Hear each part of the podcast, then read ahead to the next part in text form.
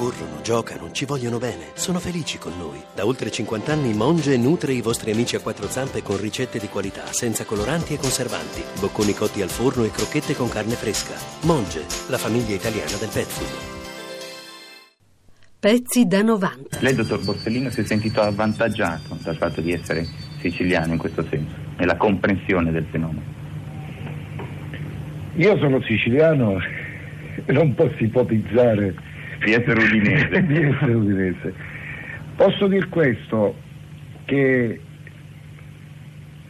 immediatamente prima dell'inizio della fase più, non del maxi processo, ma dell'inizio della fase più eclatante del maxi processo, da parte di organi di stampa nazionale e di, di esponenti qualificati eh, si sosteneva che bisognava trasferire tutti i magistrati siciliani altrove. Io penso che i magistrati siciliani abbiano dimostrato di poter operare in Sicilia eh, senza quei condizionamenti eh, a cui non avrebbero potuto resistere di cui si parlava in quegli articoli. È qualcosa che si è un po' dimenticato, ma basta andare a sfogliare i giornali della, dell'estate o della primavera 84 per ritrovare eh, casi del genere.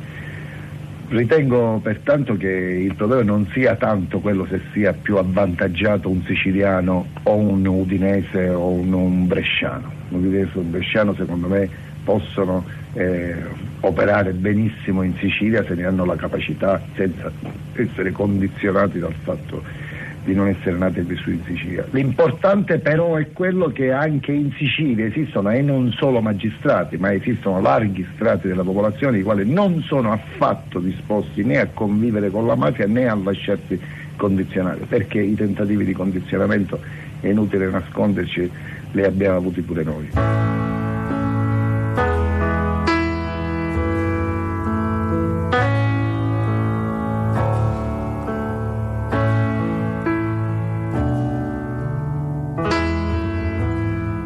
A te che sei l'unica al mondo, l'unica ragione per arrivare fino in fondo ad ogni mio respiro. Quando ti guardo dopo un giorno pieno di parole, senza che tu mi dica niente, tutto si fa chiaro. A te che mi hai trovato all'angolo, coi pugni chiusi, con le mie spalle contro il muro, pronto a difendermi. Con gli occhi bassi stavo in fila. La sensazione di essere un sopravvissuto e di trovarmi in come viene ritenuto in, in estremo pericolo, è una sensazione che non si disgiunge dal fatto che io credo ancora profondamente nel lavoro che faccio, so che è necessario che lo, che lo faccia, so che è necessario che lo facciano tanti altri assieme a me.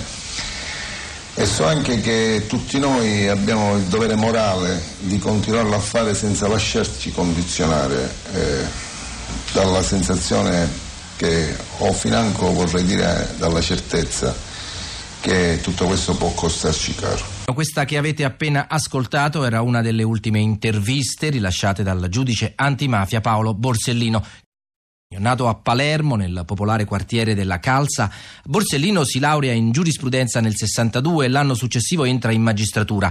Inizia la carriera a Mazzara del Vallo, Trapani, ma nel 75 viene trasferito a Palermo. Nel 1986 Borsellino inizia a lavorare con Giovanni Falcone al primo maxi processo alla mafia, concluso con 360 condanne.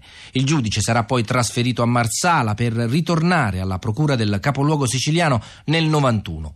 Il 19 luglio dell'anno successivo Borsellino, dopo aver pranzato con la moglie Agnese e i figli Manfredi e Lucia, si reca dalla madre che abitava in via D'Amelio, ma ad attenderlo c'è una Fiat 126 con circa 100 kg di tritolo piazzata da Cosa Nostra.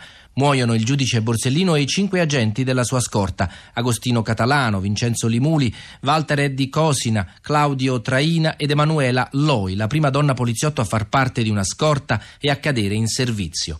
Una strage messa a segno 57 giorni dopo quella in cui aveva perso la vita il suo amico e collega Giovanni Falcone. Pezzi da 90. Pezzi da 90.rai.it